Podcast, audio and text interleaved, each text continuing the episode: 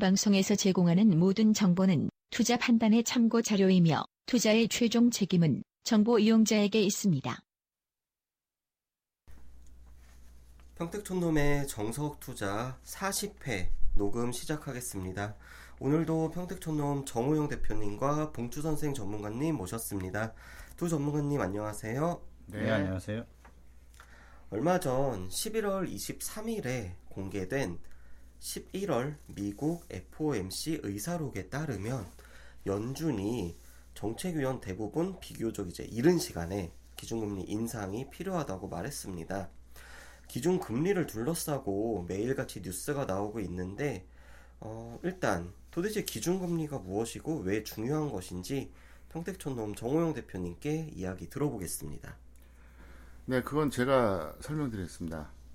전 세계 경제를 주도하는 통화를 소위 기축 통화라고 합니다. 대표적인 게 이제 달러하고 엔이 있습니다. 물론 다른 화폐도 있는데 대표적인 게 그렇습니다. 어, 위안화까지 이제 얼마 전에 이제 그게 이제 가담이 됐는데요. 이 중에서 우리가 주목하는 건 역시 달러입니다. 예, 전 세계에서 미국 경제가 차지하는 위치가 워낙 높기 때문에 에, 미국이 재채기가 아, 세계 경제의 태풍으로 이제 반영된다 이런 표현을 쓰지 않습니까? 미국은 지난 2008년, 2011년 경제 위기 겪으면서 이제 시중에 달러를 아, 풀어서 채권을 매입하는 양적 완화 정책을 시행했습니다. 그게 대략 한 4년 6개월 정도 됩니다. 2009년 봄부터 시작해서 무려 4년 6개월 엄청나게 이제 많이 이제 달러를 풀었죠. 이와 함께 이제 저금리 정책을 고수하면서 금리는 사실상 제로에 가까웠는데 즉 은행에 예금을 맡겨도 이자가 어, 기대하기 어렵다는 것이죠. 오히려 이제 마이너스 금리 즉 예금에 대한 보관료를 받는 은행도 나타날 정도로 그 정도로 금리는 사실상 제로였다가 근데 이제 미국 경제가 서서히 살아나면서 이제는 다시 한번 이 달러 풀었던 것을 이제 회수하려고 이제 그런 단계에 있습니다. 근데 이제 미국의 금리 인상이 한국에 끼칠 영향을 크게 두 가지로 말씀드립니다. 먼저 세계에 풀린 돈은 이자가 낮은 곳에서 항상 높은 곳으로 이동합니다. 따라서 미국이 금리 인상을 하면 미국 이해 국가에 있던 자금이 어, 유출되어 다시 미국으로 돌아가게 됩니다. 무슨 말이냐면 미국에 있는 돈들이 미국의 금리가 워낙 낮으니까 다른 나라에 이동하게 된다는 거죠. 근데 그게 아니라 높아지면 굳이 위험한 나라로 예금을 그 그대로 갖고 있을 이유가 없다는 얘기입니다. 다시 미국으로. 예, 다시 미국으로 갑니다. 예를 들어서 뭐 어, 동남아 같은 경우는요 국채가 20%까지 됩니다. 근데 거기는 베팅을 안 합니다. 왜? 너무 위험하니까. 네. 그래서 적당한 수준으로 경제 규모가 되는 우리나라 같은 데는 어, 이자가 좀 미국보다 훨씬 높으니까 이제 현재 있는 건데 나중에 돌아갈 수가 있다는 거. 그걸 설명드리고 있는 거고요. 이 설명은 매우 극단적인 이론을 이제 설명한 것이고요.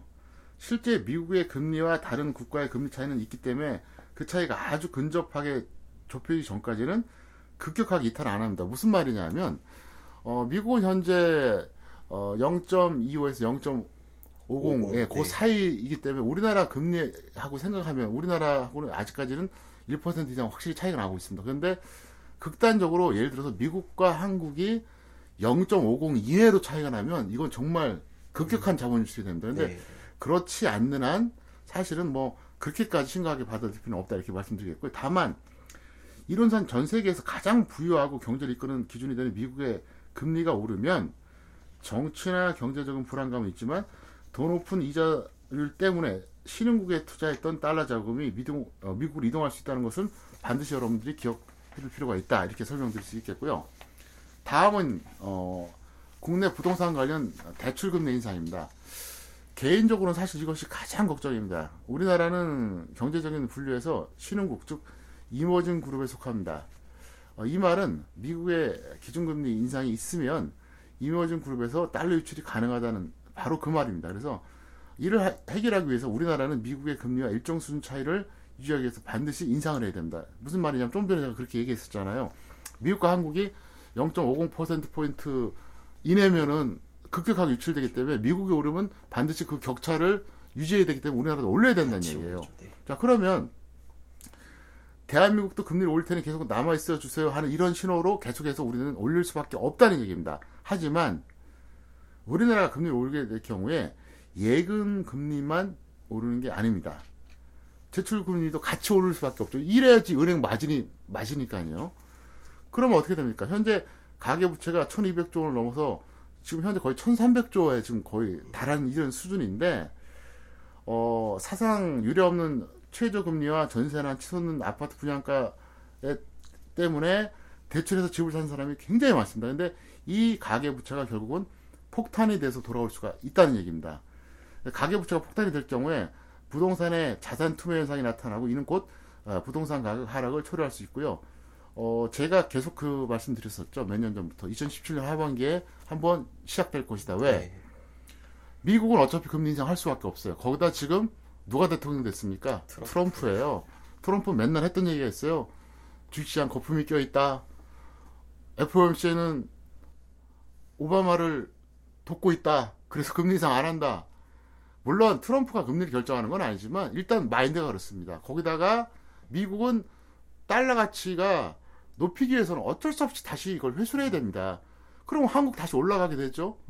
가계부채가 1300조죠. 이래서 제가 그렇게 얘기하는 겁니다. 여러분들이 예를 들어서 제 말 듣고 아파트를 판 사람들이 예를 들어서 뭐 1, 2천만 원 더 올랐을 수도 있어요. 그거 무시하세요. 나중에요. 판 가격보다 아니면 현재 시점보다 기본 20, 30% 싸게 살 기가 얼마든지 있다는 걸 다시 한번 말씀드리겠습니다. 네, 미국의 기준금리 인상의 중요성과 우리나라에 끼칠 영향에 대한 설명 잘 들었습니다. 이어서 봉추 선생 전문가님께 기준금리 인상이 있을 경우 호재가 될 수 있는 은행주에 대한 투자 관점 여쭤보겠습니다. 네, 그 은행주는 지금 금리 인상 수혜주로 상승을 하고 있는 모습인데요. 지금도 좋은 흐름 보이고 있습니다.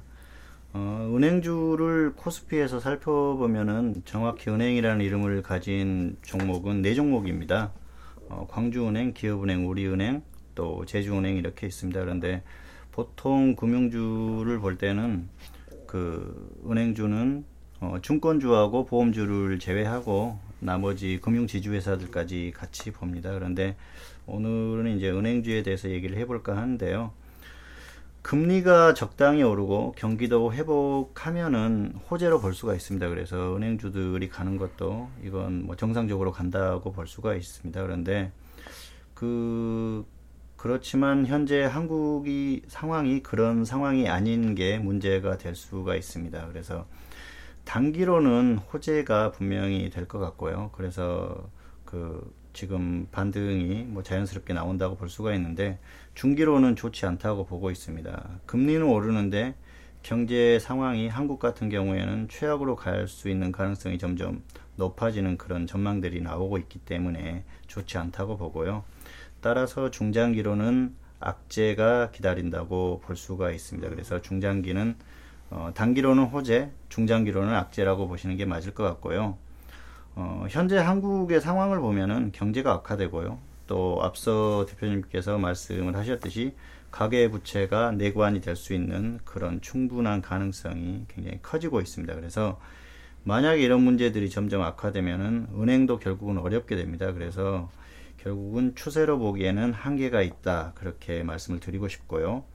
반등 역시 지속되기보다는요, 다시 조정을 받고 또 금리 인상, 추가로 인상을 할 수 있는 그런 뉴스라든지 추가 인상이 됐을 때 다시 소폭 반등이 이어지고 다시 조정받는 그런 패턴이 이어질 것 같습니다. 그래서 이런 패턴 역시도 내년 상반기까지 가능한 모습이고요. 어, 상반기라고 말씀을 드렸는데 그 전이라도 코스피가 1800선이 깨지면은 그 은행주들 같은 경우에도 거의 그 지수하고 연동을 합니다. 그래서 1800선이 깨졌을 경우에는 거의 모든 우량주는 될 수 있으면 매매를 하지 않는 게 좋습니다. 그래서 그때는 보지 않는 게 좋고요. 1800선 이상이 유지된다는 전제에서 말씀을 드리는 겁니다. 단기로 매매가 가능하다 그렇게 말씀을 드리고 싶고요. 만약에 지수가 1800선이 깨지면 단기도 지양하시는 게 좋습니다. 그래서 하지 않는 게 좋다는 거고요.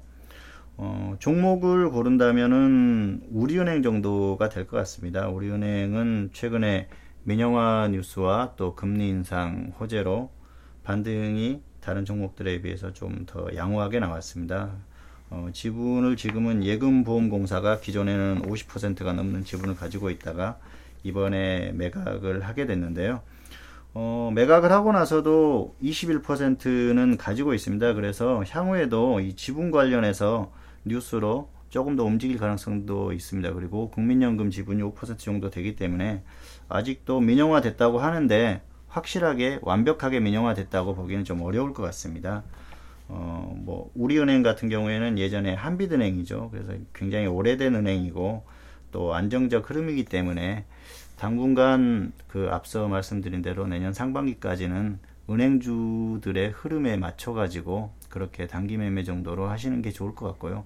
중기로는 역시 지수가 무너지면은 은행주들도 같이 그리고 경제 상황이 안 좋아지면은 한꺼번에 같이 안 좋아질 가능성이 높기 때문에 어, 중기로는 하지 않는 게 좋겠다 그렇게 생각을 하고 있습니다. 네, 은행주는 단기는 호재, 중기는 악재가 될 수 있고 종목을 고르자면은 우리은행 정도를 단기로 살펴보자. 아, 네, 설명 잘 들었습니다. 오늘 미국의 기준금리 인상 중요성과 우리나라에 끼칠 영향, 그리고 은행주 중심으로 대응 전략 살펴봤습니다. 어, 현지 시각으로 이제 뭐 12월 13일하고 14일 미국의 FOMC 회의가 예정되어 있고 아마도 네뭐 옐런의 말에 따르자면 기준금리의 소폭 인상이 유력할 것으로 보입니다. 어, 이에 대해서는 다시 한번 저희가 살펴보도록 하고요. 다음 시간에는 2016년을 마무리하는 관점으로 올해의 주식시장 리뷰 그리고 내년도 주식시장 전망에 대해서 이야기 나누어 보겠습니다.